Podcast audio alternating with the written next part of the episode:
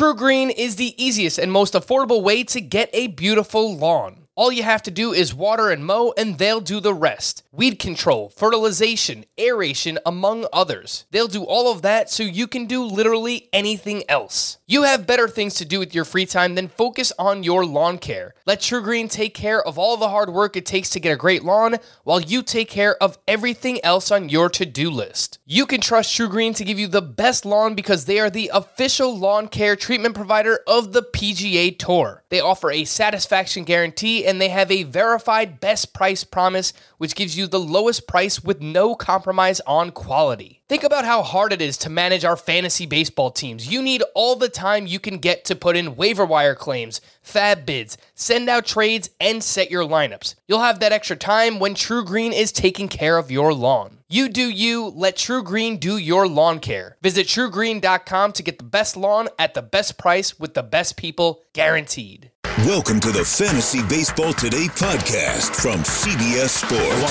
pitch. Fastball pulled and passed. Alvarez it toward the corner. Get out, Bob! Get out! Get out of here! Get! Got a fantasy question? Email fantasybaseball at cbsi.com.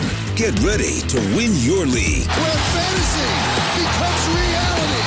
Now, here's Adam, Scott, Heath, and Chris. Emails aplenty. Welcome to the show, Fantasy Baseball today. It is Friday. It's January 24th. Thinking we'll have two to three episodes next week, but we definitely wanted to get some of your emails read today, so we will get them at fantasybaseball at cbsi.com. I'm Adam Aizer. We've got Chris Towers, in, not after dark, because we're doing this during the day, but in the dark. Chris, why are the lights never on in the room you're in? Um, I don't know. There is a little lamp, so it's not quite that dark, but there's like a little bit of foil tape over what I assume is the uh, the motion detector in this studio, and so I think you have to like actually touch it to get it to turn on, Touch and I it. just didn't touch it. Tou touch it, Chris. Go Why did somebody put foil tape over that? I don't know. I don't know. I, this this was here long before I was. It'll be here long after I'm gone. I think that was the same guy in the dorm room who would like put duct tape over his windows. You know that guy? No, I never No, saw that that guy. No. Oh. Yeah, we didn't we didn't we did lots of things in the dorms, but Maybe I just knew some weirdos. Maybe. Maybe. I mean, yeah, the, I, I have some theories about why they would be doing that, but I don't know if we want to discuss them on fantasy baseball today. I don't think so. All right, that's Scott White and Chris Towers. I'm Adam Aizer, so let's get to it. Boston and San Diego are discussing a deal for Mookie Betts. It's certainly realistic that he gets traded. I mean, there's a lot of buzz here. So, uh, one thing I did notice about his splits, he hits for a good amount of power on the road, but his batting average the last four years, it's been worse on the road every single season. Uh, home batting average last four seasons 320, 335, 279, 364, 314. Road batting average last four seasons 301, 251, 331, and 275. Career 319 hitter at home, career 285 hitter on the road. Uh, so if Mookie Betts were to get traded, Scott, let's say to San Diego, uh, do you think it would have a big impact on his value? He has been in two of the last four years the number one hitter in fantasy. In the other two years, he's been slightly disappointing, but still great. Uh, for star level players like that, I rarely think it's going to have a big impact on his value. I would prefer him stay in Boston, but uh, I mean, honestly, I would be very surprised if he's traded. I, I think the most likely scenario he gets traded is sort of like when uh, the the Orioles traded Manny Machado, uh, you know, late the year before he entered free agency, and they traded into the Dodgers. Like, I just feel like with where the the way um, the economics work in the game right now, and the way talent is evaluated and rosters are constructed, there just isn't really a match The for a Mookie Betts trade entering the last year of his contract. Like I think it would have to be owner initiated. Like the owner would have to demand from on high that his general manager do this because he is so invested in getting a win for this year. I, I just don't think any general manager would be compelled to pull the trigger on the kind of uh, return that the Red Sox would request for for Mookie Betts. Then you don't think he's going to get traded, right? Right, that's what I'm saying. Mhm. But no, like I mean, even during the season, Well, it, it would be it would be a situation where the Red Sox gave in and said, "Fine, we're not going to get what we want, but it's better than getting nothing." Kind of like the Orioles did with Manny Machado. a couple years The ago. Orioles were a bad team. There's almost no way the Red Sox are anything but very competitive this year. Like last year was this giant disaster for the Red Sox, and they won 84 games and they had a Pythag record of 87 and 75. And that's with getting like basically nothing from their bench, a down season from Andrew Benintendi, a down season from Mookie Betts and Jamie Merton. Like they're almost certainly going to be something like a 90 win team next year. So there's just no way that if they don't trade him before the season, there's no way they're pulling the plug on it. Okay, I mean, I wasn't I I wasn't as Sorry, Chris. totally convinced they were making a, a postseason push as you sound like you are, but you you could absolutely be right. Yeah, they got they didn't get much from Chris Sale obviously last year either. He had a bad year by his standards. Betts went fourth overall. More more interesting than the trades are the steals because he only stole 16 bases last year, and previous three seasons I think he had been between 26 and 30 steals. So yeah, 26, 26, 30, and 16. He did go. Mookie Betts went fourth overall in the roto draft we did last week. Acuna, Trout, Yelich, Betts, Bellinger, five outfielders to start the draft. Bellinger also first base eligible. Uh, but you know, we we just we know how valuable those steals are. Can we make an educated guess about how many steals Mookie Betts will have this year? Yeah, we can make an educated guess. What do you think? Uh, but it's it's the sort of thing where the difference between ten and twenty is huge in terms of what it means to your fantasy team, but not so huge in terms of uh, the approach Mookie Betts takes. I, I would, you know, I would split the difference and say twenty is what I'm expecting from Mookie Betts. But you know, there's a wide range there. What he could potentially do. Okay. Mitch Haniger is going to miss probably you know about a month. He's having core muscle surgery. I heard on last Friday's show Heath talking about Haniger as a sleeper. Obviously, before this news, Haniger, you know, was probably something like a eighth round pick, seventh round pick, something like that last year, and and now much lower because he had a bad year. Batted 220, and his strikeout rate was just through the roof. Chris, do you see any reason to draft Haniger and stash him in an IL spot?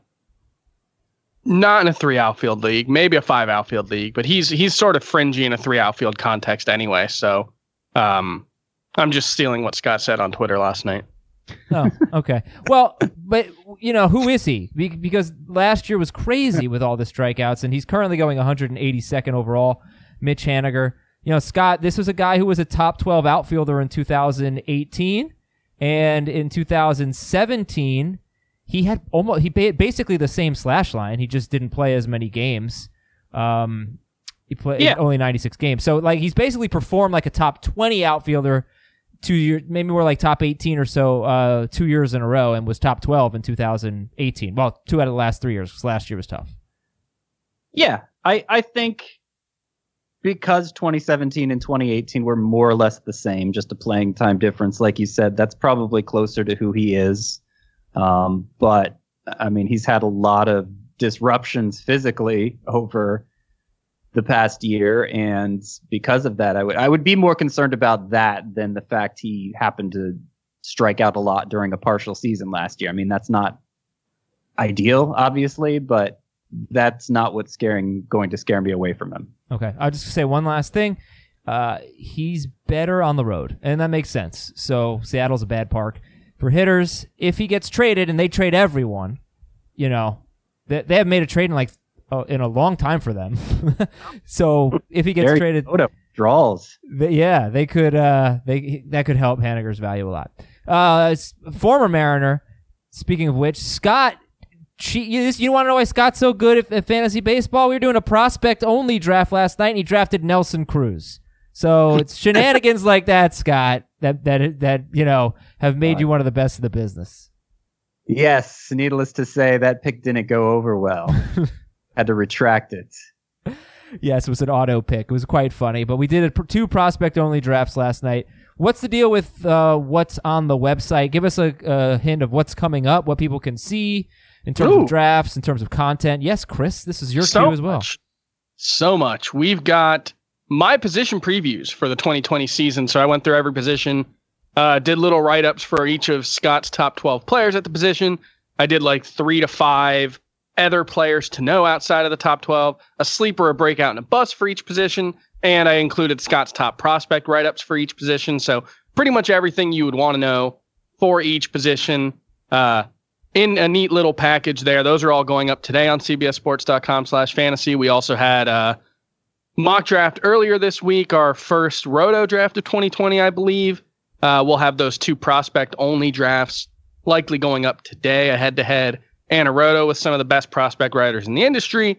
And then at some point early next week, Scott White will have his sleepers, breakouts, and busts 1.0. Mm-hmm. And uh, then next week, I believe Scott and I will be working on some. Uh, we'll be doing uh, the case for and the case against drafting each of the players in the top 200. We did that last year for baseball and football, and people seem to like it. So we'll have that probably maybe by the end of next week. A lot of stuff Cool. going on on And mock- drafts galore too from Yes. from beginning this week uh, basically right up until opening day on march 26th we're going to have two mock drafts at least two every week and in a wide variety of formats. Uh, we're going to be a little more dynasty focused this year. As chris mentioned just last night we did two prospects only drafts for the the main two formats that people play in on our site points and roto um, and then we're also going to have two dynasty startup drafts for those also those same formats, the traditional roto format and head to head points. Starling Marte might get traded. That's our last news item. Then we'll get to your emails. And there's some buzz about that. Last year, he was the number 13 outfielder in Roto. He was top 20 in points, and Starling Marte only played 132 games. He hasn't played more than 145 games in four seasons. 129, 7. There was a suspension in there, but 129, 77, 145, 132. He gets hurt all the time. Um, in fact, Older than you think, too. yeah, and you know he's 31, and Marte, you know the batting average jumped back up to 295. The power was up, season a career high, 23 homers. He had a really good year. He slugged 503. He had never slugged higher than 460. So um, I think he's got. I think he's a really interesting player because he's there. You know, people I think take Marte in a roto league like end of round three, and the steals have been reliable, but they're not elite anymore. And if he's hitting 275 like he did in 2017, 2018, he's not nearly as valuable as, you know, the consistent, really good batting average guy that he had been before that. And he was again in 2019. So, you know, uh, how do you feel about Marte, Starling Marte, Scott White? I'm pretty high on him. I, I certainly feel better about him than he did than I did at this time a year ago. Of course, he's coming off what was basically a career season when this time last year he was coming off a career worst season and looked like maybe the skills were beginning to erode. Uh, Clearly they weren't. I mean, you mentioned the batting average hasn't been as reliable the past couple years. Obviously, he traded off with some power last year. Um, but beyond that, he actually had a career high XBA last year. It seems like he had bad luck in terms of uh, what he delivered in batting average. It was one of the uh, top uh, 10 or 15 expected batting averages in all of baseball. So I, I think the skills are definitely there. Is he running as much? No, but is he running enough to to make a significant impact in that category? Uh, given how the league as a whole is running right now, yes, absolutely. Cool. All right. Chris, I know you just promoted a hell of a lot of stuff. Did you talk about the newsletter? No. Last thing, go for it. Yeah. You should sign up for the Fantasy Baseball Today newsletter so that you can get all of that great content delivered right into your inbox pretty much every single day, probably not on the weekends. I need to, you know, take some time off too. But other than that, you'll get the best fantasy baseball content delivered right in your inbox. It's uh cbssports.com slash newsletters slash fantasy dash baseball dash today, I believe. okay, well, that's that's quite a URL. It's but cbssports.com slash newsletters, right? That's the Yeah, you can go there and there's a little button you can click it and it'll you send it right there. I think that's a little bit easier. Let's read some emails. Fantasybaseball at cbsi.com. All right. So this is the last one of this series that we're going to read. It's been about the categories in the Wild Wild West pitching uh, leagues where, you know, you can just do all relievers basically. So we read that email from Mario yesterday where he said he ar- he added home run to fly ball rate. No, uh, was that what it was? Home run per nine? Home run per nine. That's what I meant. um, to favor starting pitchers, and Scott and I were like, "Dude, what'd you say? it wasn't home runs per nine. It was home runs allowed. Home runs allowed? Yes. Okay." Uh, and we were like, "Dude, that doesn't help starting pitchers. That helps relievers." And so he clarified. In a Wild Wild West 5 by 5 teams tend to stream a ton of starting pitchers each week while scooping up as many closers as possible. It becomes a race to see who can throw the most starts each week, regardless of talent and matchup. Um, this severely impacts the draft. The starting pitcher slides so far that the relievers start to go before most of the SP2s. We didn't like this, and I believe that was the main issue. Um, so we added the home run allowed category so teams couldn't stream a ton of starts each week, which in turn restored value back to the top and the middle class of starting pitchers. It also creates a situation where you start to play matchups. Um, okay, less random num- random numbers game, more strategy. So I think that's what it was, Scott. In this particular format, and I do think this was one of those two starters, two relievers, and three pitcher spots. Adding home runs allowed prevented teams from completely uh completely ignoring starting pitcher basically during drafts and just streaming all the time to get counting stats because that negative category really hurt that and it made them focus more on starting pitchers in the draft and actually drafting good ones. Well, okay. I mean this this uh this introduces a, another series of questions such as is this a daily or weekly format? How often are waivers? It's daily, it's daily. It's daily, and I assume it's with daily waiver. Like I just think daily daily leagues with daily waivers or, or free ad drops is a is a bad idea because yeah, I mean you could Oh. like if you if you're good if you want to No. play daily fantasy, make waivers run w- w- once a week. No. To prevent people from doing this, and Oh. that's a much neater way of doing it than trying to um, consider the uh, collateral damage of introducing or removing categories. Chris, tell him he's wrong. Uh, I I'm fine with weekly waiver runs. In a daily league? Yeah, To to to prevent this exactly Well- like what's the what's the downside to doing that? Make you it can't you can't beat all your friends to the waiver Yes. wire that night to pick up. But that's like that's not the best way of playing anyway, because it just So- basically rewards the person who happens to have the most optimal Well, schedule. no. let's put it this way. All right, in Uh-huh. in a baseball game, you know, first pitch is at 7:05. You can make a roster move up until the game starts. Once the game starts, you're locked into that 25 man roster. You can make all the lineup changes and pinch hitters and pinch runners that you want, but you can't add a guy in the fourth inning to your 25 man roster who wasn't there at the start of the game. Yeah, but you can do that the next day. You don't have to. You don't have to wait a week to call somebody up if one of your guys gets hurt. Look, The week is your game. okay, but it's not though because there are so many games within the game. It's not like football where the guys are playing once. I have a weekly. I have. A, I'm sorry. I have a daily league with daily transactions. You are allowed seven transactions per week, um, but less than that for the year. You have like 80 or something transactions for the year. So I mean, transaction limits is Yes. another way to combat it. Yes, Sure. that I don't. I, yours are a little too draconian. So, but I am all about transaction limits. Okay, that's it for that. Let's go to this one. Ryan in St. Louis. Hey, Bobby, Gervais, and Ricardo. Ricky's. Ricky's. After looking at Scott White's tiers, I'm confused by where he has tiered Eduardo Rodriguez. I remember after the season, he said the numbers led him to think that Erod could be an ace, innings, strikeouts, wins. But he is not tiered that way, and the fantasy bra- baseball world is demanding to know why and discuss Eduardo Rodriguez. I, I I think the point I was making that he's referring to was more how much of an oddity Eduardo Rodriguez season season is because yes, my my loose standard for an ace is somebody that you can reasonably expect 200 innings, 200 and 200 strikeouts from. And Eduardo Rodriguez happened to meet those thresholds last year. But overall, like it's not like you look at the rest of his stat line and thinks this guy is an ace, and it's not like you have a great deal of confidence he's going to repeat either of those numbers. So I I think he's I think he's less than an ace. I think he's somebody that can be relied on at a position where you know the number of reliable options quickly runs out, but he's not an ace.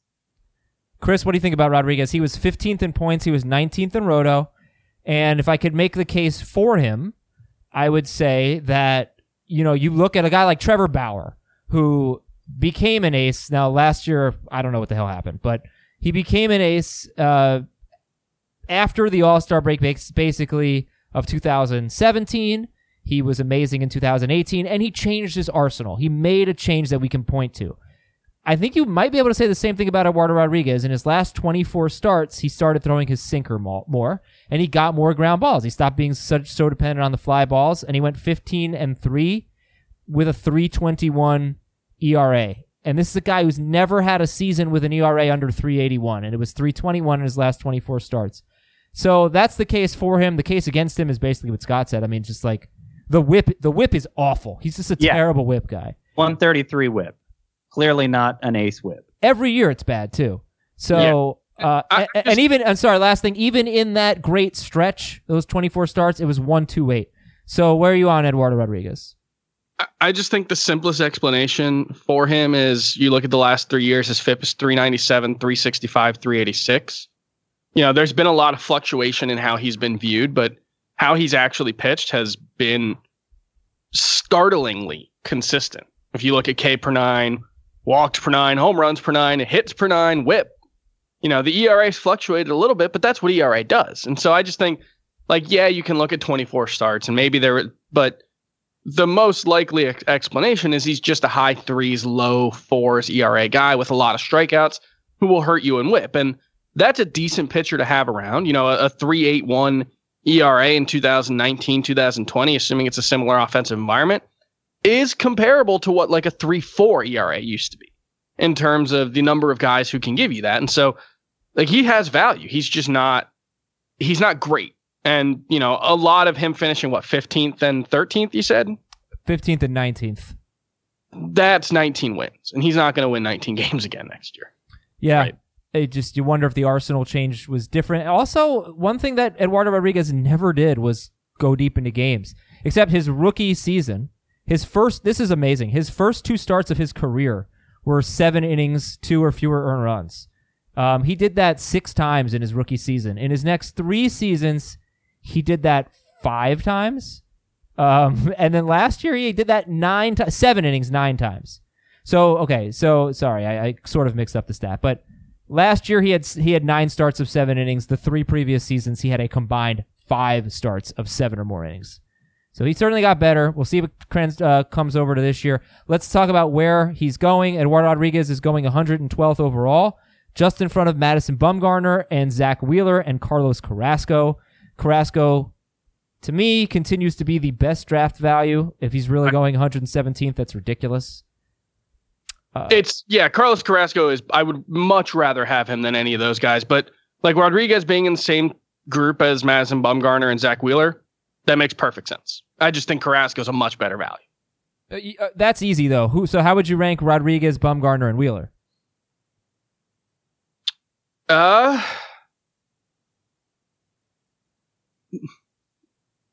I don't know. Do you have a three-sided die Scott. that I could use?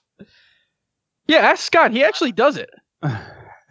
I rank them Wheeler, uh, Bumgarner, and then Eduardo Rodriguez. Though I hesitate on the Bumgarner there because I'm not confident. I'm not confident he's going to be that uh, that useful now that he's out of San Francisco. The home away splits were so extreme the past two years, but there are some encouraging th- things he did last year too. So for now, I'm going to keep him ahead of Eduardo Rodriguez. Give me Zach Gallen over all of them. Brent from Cupar, Scotland. Cupar, you know they have a uh, Chris. They have a big uh, tournament in Cupar, Scotland, all the time. You know the trophy they win? The Cupar Cup. Yeah, yeah, yeah. That's solid. That's good. thanks, thanks. I haven't heard anything about this, which may be uh, my answer. But is there any chat of Jordan Alvarez playing another position and Who? gaining? So I know you. Okay, I'll get back to that. And gaining some extra eligibility because right now Alvarez is only DH only. Uh, yes, the double only. Um, yeah, that, sure. I mean, he got he made a few starts in the outfield last year. I ten. I think he made nine starts, ten appearances, buddy. Yeah. And and that was only in what half the season in the majors. So it, it only takes five appearances at a position to gain eligibility there. The the harder standard is going from one season to the next, twenty games to retain it. But I could see him getting five appearances in the outfield, definitely. hmm Yeah, and you know he had nine starts in the outfield. Four of them, or five of them, yeah, four of them were in NL parks. So I looked at their schedule, and and he didn't play like every. He didn't start every game in the outfield uh, interleague at NL parks. Like I'm thinking.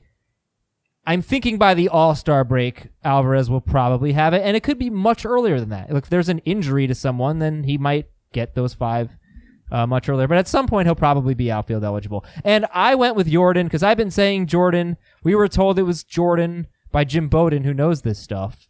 Like Jim Bowden, I think said that the GM of the Astros, uh, the former, I think that's who he said, Luhnow, told him it's Jordan. But I don't know, man. Like I keep hearing it on broadcasts as Jordan, and I know. I'll switch my I'll switch it tomorrow. It makes you want to pull your hair out. hmm Here, here's a here's a a Jordan Jordan Alvarez, Alvarez uh, take. You guys ready? Yeah. Sure. It is bananas that he's going 50 spots ahead of Nelson Cruz. It is absolutely absurd. I think that's more of a Nelson Cruz take than an Alvarez Okay. take, though. Right. Yeah. This is Yeah. I, like the DH only slash utility only players generally get pushed down, and Mhm. that's not happening with Alvarez this year. Well, I, I, I was going to say, I was going to say, I, I started to say something before Adam started talking about the name again, but of the DH only guys, the only one who I don't see picking up eligibility somewhere else at some point this season is Nelson Cruz. Like he's the one who seems firmly entrenched as DH only. That's Now, fine.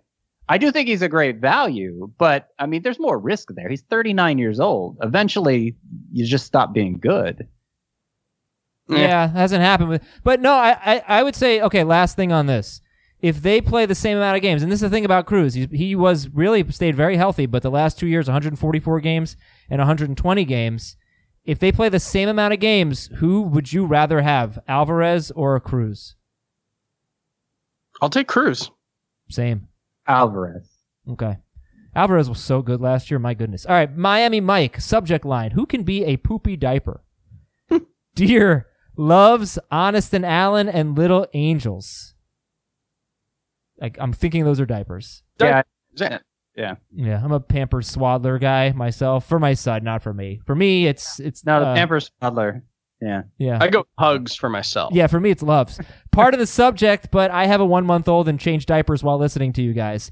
If there is any tweak to the baseball this year to decrease the pop up home runs, who could be a poopy diaper? Ketel Marte, Gleyber Torres, Josh Bell, DJ LeMahieu are some thoughts. Uh, who could be a poopy diaper, Chris, if the ball changes and we get fewer homers? Yeah, I think any of the big breakout guys from last year are going to be the most obvious candidates. I'm actually looking for. I saw a tweet a couple of days ago that was like the players who had the most uh, home runs that just barely went over the, the fence. And I think those kind of guys, once I can find that list, um, will will prob you would figure they would probably stand to lose the most.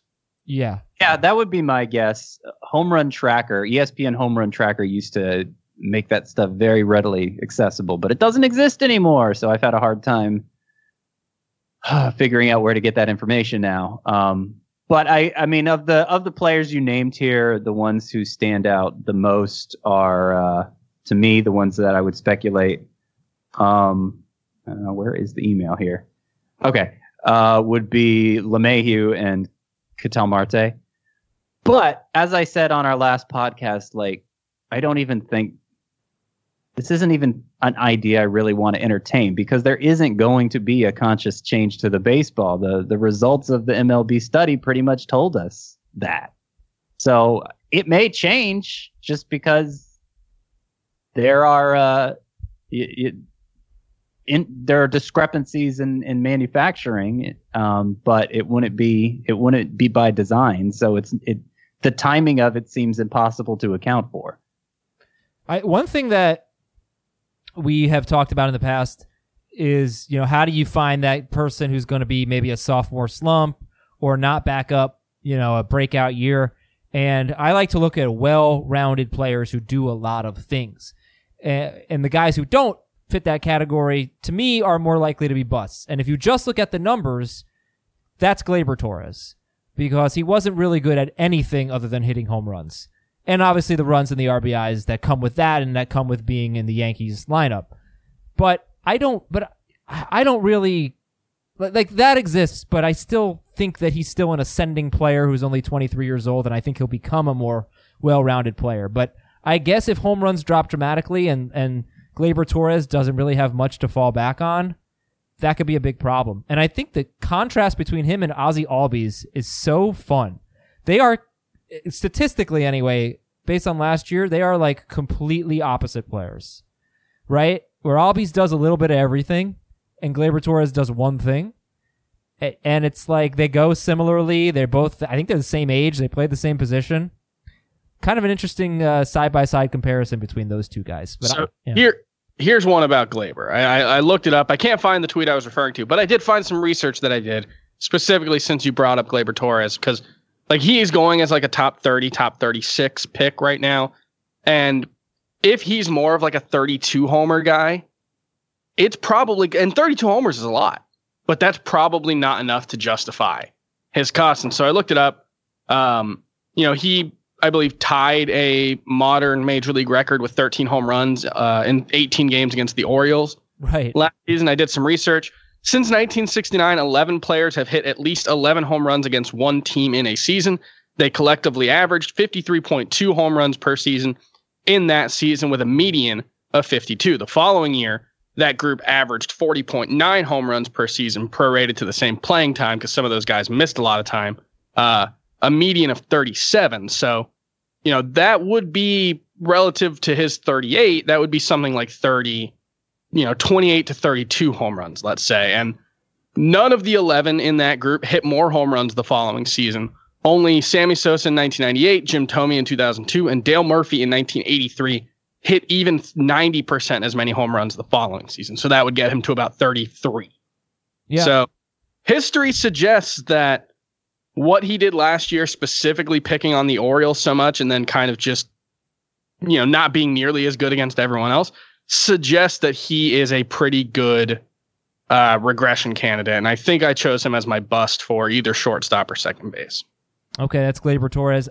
I do wonder though if this is the year where his plate discipline gets better. He starts recognizing, you know, just controlling the strikes. Like if he just becomes a better player this year. But if Yeah. he, if he doesn't and he just has to rely on the home runs, then he could be a poopy diaper at second or short. This is from Joel. I'm in a head-to-head 10 category 12 team league. It has saves plus holds instead of saves. With the new three batter rule for relievers, how will this affect holds? Who gets who gets bumped up in value? Uh, would it be closers or the elite eighth inning guys? Is there any change here in saves plus holds? Holds specifically with the new three batter rule, and that is, uh, pitcher has to face if he comes in, um, he if he comes in in an inning, he has to face three hitters unless he ends the inning, right? Or there's a pinch hitter, or does that not matter? I'm not I sure. don't remember hearing that Ignore me. pinch hitter, I will. Yeah. but I, um, you know, this this hasn't been something I've been reflecting on at great length either. So, uh, I mean, I would there would have to be fewer holds, right? If if there's going to be fewer There- duns, there would have to be fewer holds. There would be, you would think fewer collectively, but they might be more concentrated. Right, right. So I would think the elite, established uh, setup men, the ones with the clearest eighth inning role, would see the biggest boost here in leagues where the holds matter. And uh, Uh, can I just jump in here? greater scarcity there. I mean, there's only one type of player that's affected by this, and it's the the, le- the loogies, right? The left-handed one-out guys, and those guys are never rostered. I mean, I'm I've never played in a league that has holds, but like I can't imagine they're often rostered. Like you know, eh, we're not Well, talking there, about there are Mil- there are some righty specialists who come in for like partial innings too. I mean, it's it's not just the lefty guys. I guess, but th- this trend has been going away. of uh, one out one out relievers. I don't think this is going to have a huge impact. Honestly, I I do think though you're going to have relievers go out there and get kind of shelled at times, and they can't get taken out as early as normal because they have to face three batters. Right? I mean, it's weird. Right. I I would expect that ERAs among relievers as a whole are going to go up, but among the the very best relievers, no, because they're already used to facing uh, both hands of hitters. the way I approach closers, I don't really care. Like once we've established that a guy is a closer, I don't really care about saves. I'll just draft whoever the best closer is and hope that they get uh, enough saves to make it worth it as the as the closer. And I'll I'll view you know middle relievers and setup men the same way. I'll just try to go get the the best guys. Like you look at the holds leaders, and it's Zach Britton and Will Harris and Ryan Pressly and Craig Stammen, and it's a lot of guys who are just really good relievers for the most part. And it's so hard to predict holds and saves because they're as much about manager behavior and situation as they are what the pitcher can actually control. And we can't really predict those things all that well. So just when you're looking at a saves plus holds league, when you're looking at a holds league, when you're looking at saves, just get the best guys that you can. Okay. So I'm going to give us a time limit on the next few emails so we can get to some more. So, how about this one from Ryan in Fredericksburg? Dear Jimmy, Kyle, Patrick, and Andy. Got it? Jimmy, Kyle, Patrick, and Andy. That would be Super Bowl quarterbacks and coaches. Uh, okay. Chris, I'm going to give this one to you. Five by five head to head categories league. We use runs, total bases, RBIs, steals, and on base percentage for hitters. We use strikeouts, quality starts, saves, ERA, and whip for pitchers. Very interesting order in which you listed those categories. Unconventional. Total bases and OBP reward extra base hits and walks, unlike home runs and batting average. And quality starts is pretty obviously better than wins. Can you make the case for changing any of the categories? I don't think quality starts are obviously better than wins, especially in an era where nobody really goes six innings uh, anymore. I guess you can say that a a six a guy going six innings is more exceptional these days, and so you might want to reward uh, exceptionality as a skill. But you know, three earned runs in six innings is pretty meh. Um, so I I'm not a big like I I don't have a preference on quality starts versus win. I know that makes me uh, a bit of a luddite, but I just I think they're both random and not all that indicative of actual skill. Can can I add something? Because I I don't know that I've heard a good explanation for why innings wouldn't work as a category replacing quality starts and wins. I mean, obviously, if you're if it's a situation where people can exploit the waiver wire like they do with the the excessive streaming of pitchers, then okay, that makes it easy to That's it. exploit. That's But it right set- there. That's it right there. But I mean, you can obviously set up the rules to avoid that, just like you should to avoid the excessive streaming of pitchers. So I, I mean, like that. That just sounds like an indirect problem. From I don't it. know because because then it's then you are just so much more inclined to throw go with a two star pitcher over any one star pitcher. I mean, you can win the category. Let's say you're setting your lineup once per week.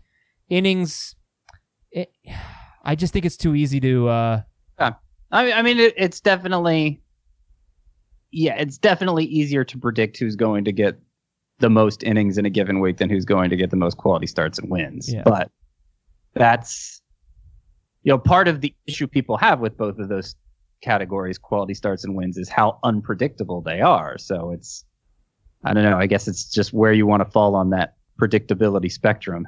all right, this is from Mark. I'm in a 12 team two catcher auction points league. Scott, I'll give this one to you. So it's 12 teams two catcher auction points league. How much do I add to the value of the top catchers? In football, the quarterbacks are given double the value in a 2 QB league as opposed to a 1 QB league. Should I be willing to pay double the auction value if necessary to buy a top tier catcher, or is there an amount, say $10 out of a $260 budget, that you would suggest I add to their value?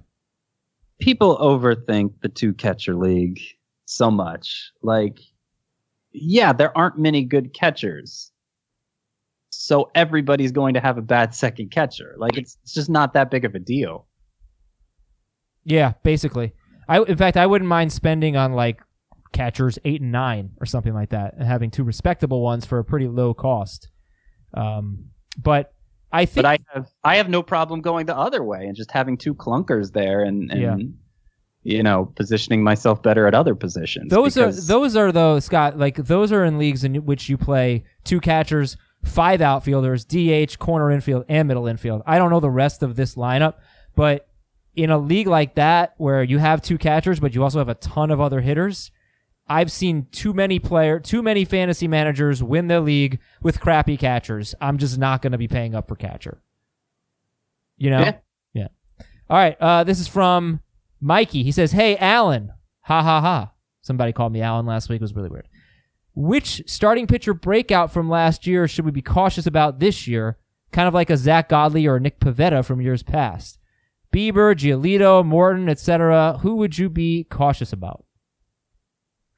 the guys with longer track records who had the one year breakout are always more risky than someone like Walker Buehler, who, yes, he was a one year breakout, or Shane Bieber, yes, they were one year breakouts, but, you know, there's not a ton backing up that they weren't good. So I, I would say, you know, yeah, Giolito seems like a perfect example of that. Now, I like Giolito, and I actually, I'll draft him uh, because I don't think the price is is all that high, but the guy with the bigger track record, and and I'll say also the smaller the sample size. So like Tyler Glasnow is being drafted as a top 24 starting pitcher based on 55 innings, I think, or 69 innings, something like that.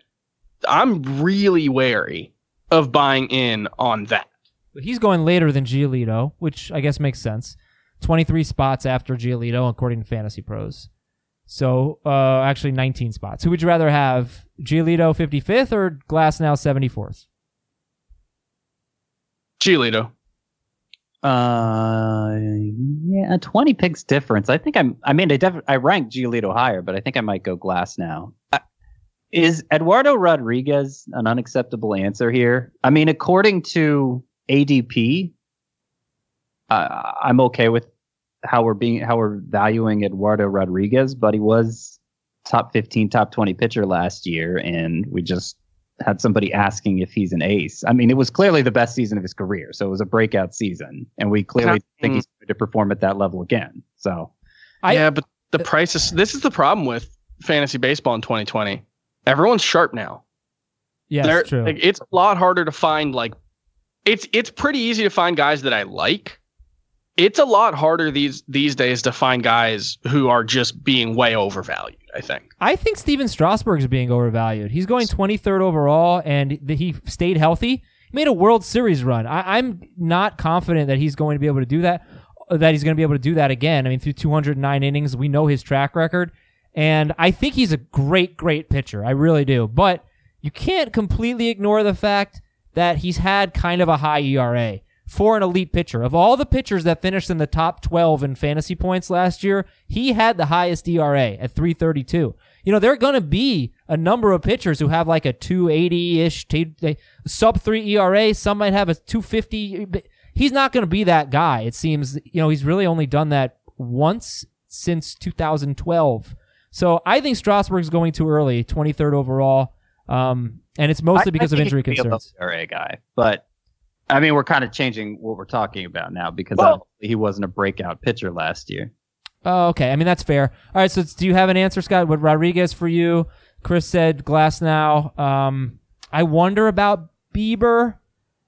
Like, do you think it was legit with him? He was the number. He was a top six pitcher. He. I think a little lucky. Yeah, I think he's a little lucky, but it seems pretty damn good. But he gives up some home runs. He gives up 31 homers. He's not great at home. He's great on the road.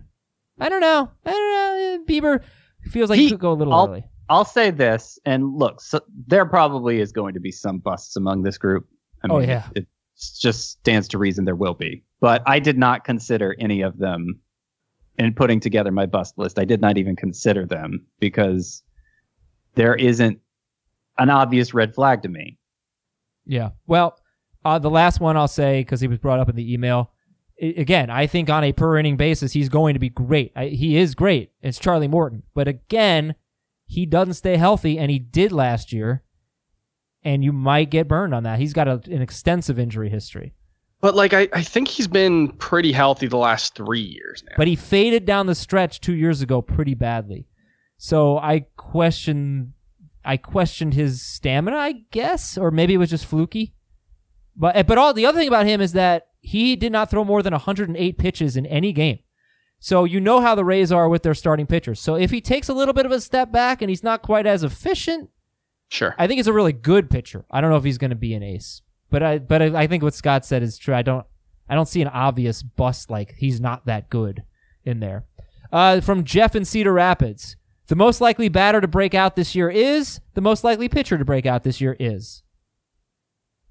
Hmm. Hmm. Singling out a most likely.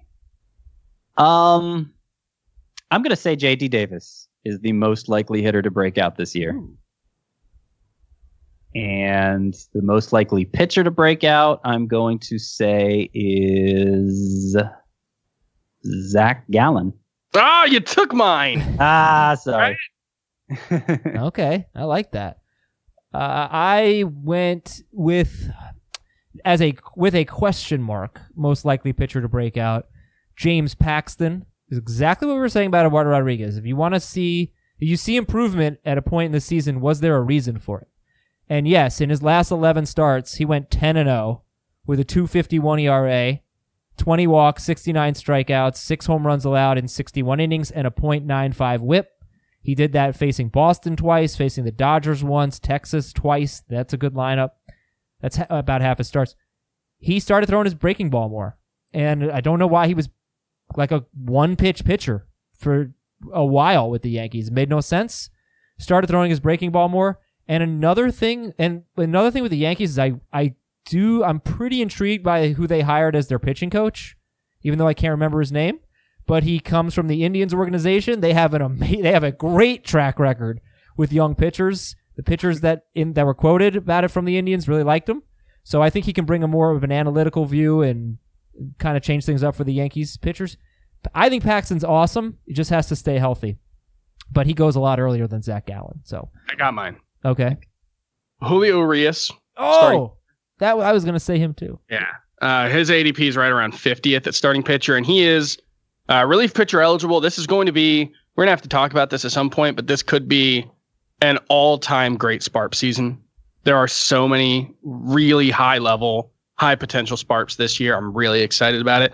And my hitter most likely to break out, Corey Seager. I'm not usually a fan of the arbitrary endpoints. I make fun of it a lot. Full season statistics are more predictive than partial season statistics. But in his case, he was coming back from hip and elbow surgeries and was abysmal in the month of April with an OPS below 700. From that point on, he hit 282 with an OPS right around 850 with a 162 game pace of 28 homers, 58 doubles, 124 RBI, and 102 uh, runs. He's always looked a lot like Freddie Freeman in the peripherals and the early season production or early career production. And it wasn't until his age 26 season that Freddie Freeman broke out, became a legitimate power hitter and an elite fantasy option. And I'll give you one guess as to how old Corey Seager will be this season. Forty-one. Yep, Forty-one. Adam. Okay, great, cool. Uh, Pete from St. Pete. That's fun. Scott mentioned he doesn't have Vladimir Guerrero in his top 12 third baseman, stating that there are proven guys ahead of him, but also that it's a ridiculously deep position. With the position so deep, wouldn't you want to put a player with so much potential higher? There will be so many viable options to fall back on. Why not try to get a guy who has the upside of number one at the position? okay. There you say there will be so many guys to fall back on but they're going to get drafted too. So if if if you want that to be true you're going to have to in, make an investment in a second third baseman as Vladimir Guerrero insurance. And is that the way you want to structure your draft? Uh, if if we're talking a shallow league like 10 teams then I, I think there's there's merit to that argument. I mean, somebody like Justin Turner in a 10 team league, he might be there the last round or two Mm-hmm. but 12 teams or deeper um i think look you may just end up with a second third baseman because there's so many good ones it may just happen Mhm. by accident but it's it's just not something, especially knowing the quality of player I'm passing up in round five. I think is where Vladimir Guerrero goes on average. I mean, you could get one of the aces there. You know, you could get a true ace there when the pitchers you're looking at later in the draft would obviously be bad. I, I'm just comfortable passing him up there, uh, taking a Matt Chapman or Josh Donaldson or whatever. I mean, any of 14 other third basemen who are more proven and who would be perfectly satisfactory starters than, uh, you know, crossing my fingers that this is the year it all goes right for Vladimir Guerrero. Okay, we're going to spend the last 10 minutes of the show on keeper questions. Chris, we're going to give this one to you, then Scott, then Chris, then Scott. Then Chris. So this is from Ricky Booby. That's a better movie than uh, the Ricky Bobby one. Dear Harry, Lloyd, Petey, and Mary. Chris? No. Dumb and Who's Dumber. P? Petey's the parrot. Yeah. Oh, Petey okay. didn't have a head. Okay. Uh, 16 team head to head categories. It's six by six. I can keep four of the following. So who should I keep? No round restrictions. Jose Ramirez, DJ LeMahieu, Josh Bell, Gallo, Brantley, Muncy, Mancini, Severino, Syndergaard, and Berrios. Oh boy. I think you go. Is it crazy to say Ramirez and then the three pitchers? I don't I think so. I think that's where the ADP is. Maybe Berrios is probably higher or lower than LeMahieu and Bell, but I would imagine Severino and Syndergaard are going to cost more uh, than the likes of LeMahieu, Josh Bell, Joey Gallo this season. And so in that instance, I'd rather uh, keep the guys who are who would cost more to reacquire and hope that I can go get players who are cheaper after, if that makes sense. Okay, this is from John Scott. He's in a 12 team, six by six keeper league, and we can keep six players with three year contracts, with the player value moving up one round each year. So he's got Realmuto, Flaherty, Clevenger, and Jordan Jordan Alvarez. I already screwed it up. Uh, that's four. Now he needs two more. Jose Ramirez in the fifth round, but the last year of his contract. Brandon Woodruff in the 16th round for three years. Jo Adell in the 24th round for three years. Go with two of those. I would go with Ramirez and Woodruff. Next email is from Kevin in Detroit. 10 team, 6 by 6 categories league with quality starts and OBP added. Pick two keepers, Chris. Walker Buehler, Jack Flaherty, Pete Alonso, Jordan Alvarez. Walker Buehler and Jack Flaherty. Scott, this is from James E. in New York City. Dear Will, Ryan, and John. so, Pick six? Yeah, James listens to like all of our shows. This is the Pick Six podcast. Uh, it's a great show, by the way. If you want some Super Bowl content, we'll have it on fantasy football today, but also Pick Six.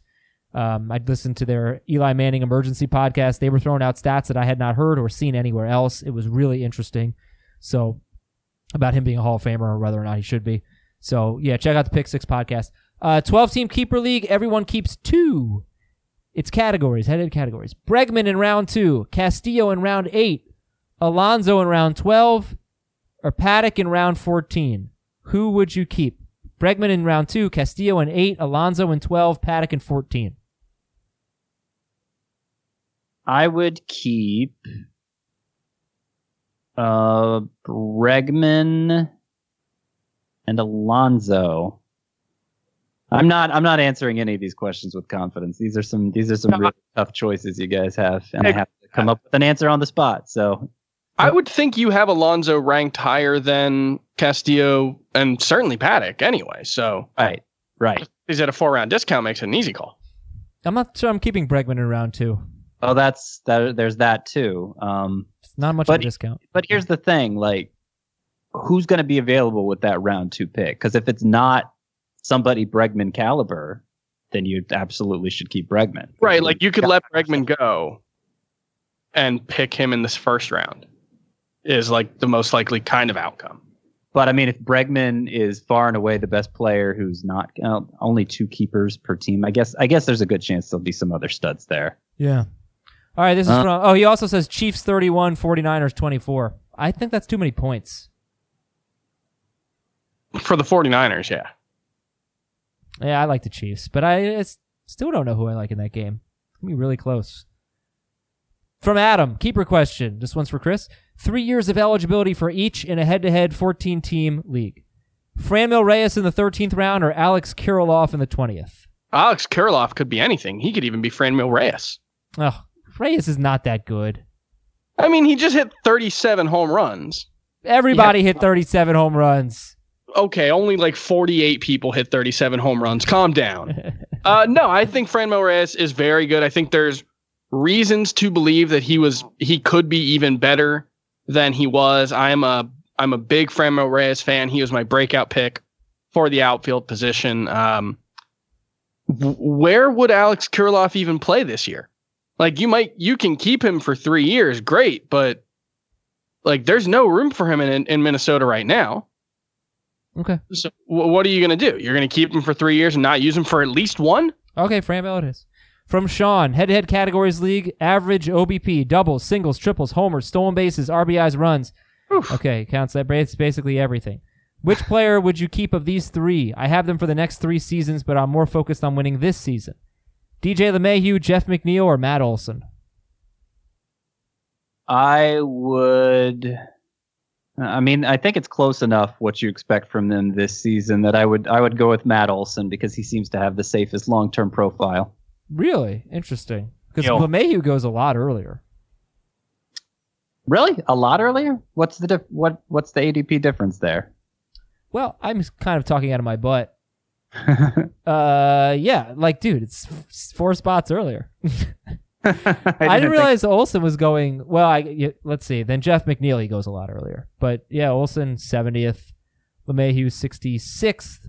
Although I would argue that this is kind of like a points league, and maybe, maybe he's, you know, I think LeMahieu's a lot better in a points league than a roto league. Yeah, I think I actually think I lean McNeil in this just because once you add in how many different categories there are and how like he, you know, I think he'll probably have more triples than any of the other guys.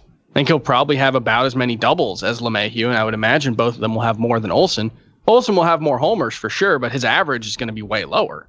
So I just when you're talking about this many, like if it was just slugging percentage or just total bases, which is essentially you're just kind of triple weighting all these categories. Uh, if it was just slugging percentage or just total bases, I'd go with Olson. But the fact that there's so many different categories that aren't home runs, I think kind of lessens the impact of the home run hitter. McNeil has had a 380 OBP two straight years. Let's see what LeMahieu was. He was this year 375. Yeah, all right. Well, I, there's a case for everyone there, I guess. Um, Yeah, I, I get Chris's argument, but that would that would kind of make me lean more LeMahieu. All right, I think two I just, more guys. I think I talked myself into LeMahieu. Forget Olson. Sorry. I just kind of buy McNeil what McNeil did last year more than LeMahieu. From Sean, no, we just read that. From Matt, Mike in Chicago, dear Egon, Peter, Winston, and Ray. I'll just ask you guys both: Who's your favorite Ghostbuster? I mean, from the movies, it's definitely Peter. Yeah, Bill Murray. Yeah. I mean, I grew up on the cartoon as a kid, and and I was drawn to Egon. I was drawn to Donatello too. I don't know what that says. what dork. Okay. I have Acuna, DeGrom, and Alonso as locks. I need two more from the following three. Blake Snell, Kris Bryant, and Stephen Strasburg. Chris, you get this one. Blake Snell and Stephen Strasburg. And Scott from Marty. Drop one of these guys in a keep forever points league.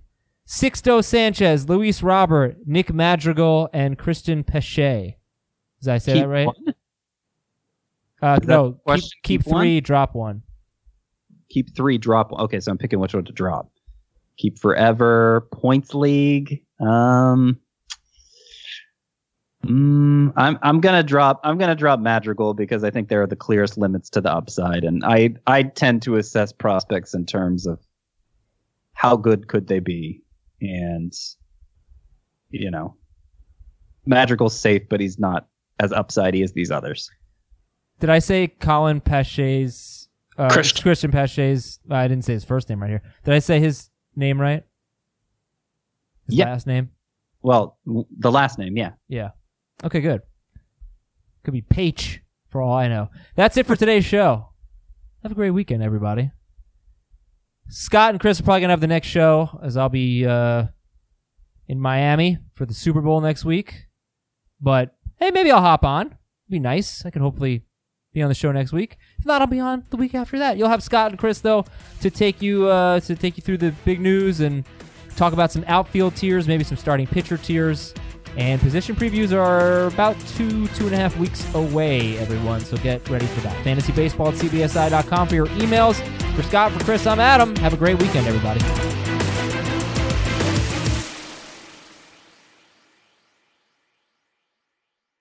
If you've ever been in the market for a new home, you know home shopping can be a lot. There's so much you don't know and so much you need to know. What are the neighborhoods like? What are the schools like? Who is the agent who knows the listing or neighborhood best? And why can't all this information just be in one place? Well, now it is on homes.com. As somebody who's been through this, I can tell you these features are so, so incredibly valuable. They've got comprehensive neighborhood guides and detailed reports about local schools, and their agent directory helps you see the agent's current listings and sales history. The area you live in is just as important as the house itself. You can get to know a neighborhood without ever setting foot in it. Say you're a really active person. You could find out about the nearest parks. Do they have a baseball field? Maybe you want to join a softball league like Chris and I play in. Also, Homes.com collaboration tools makes it easier than ever to share all this information with your family. It's a whole cul-de-sac of home shopping information all at your fingertips. Homes.com. We've done your homework.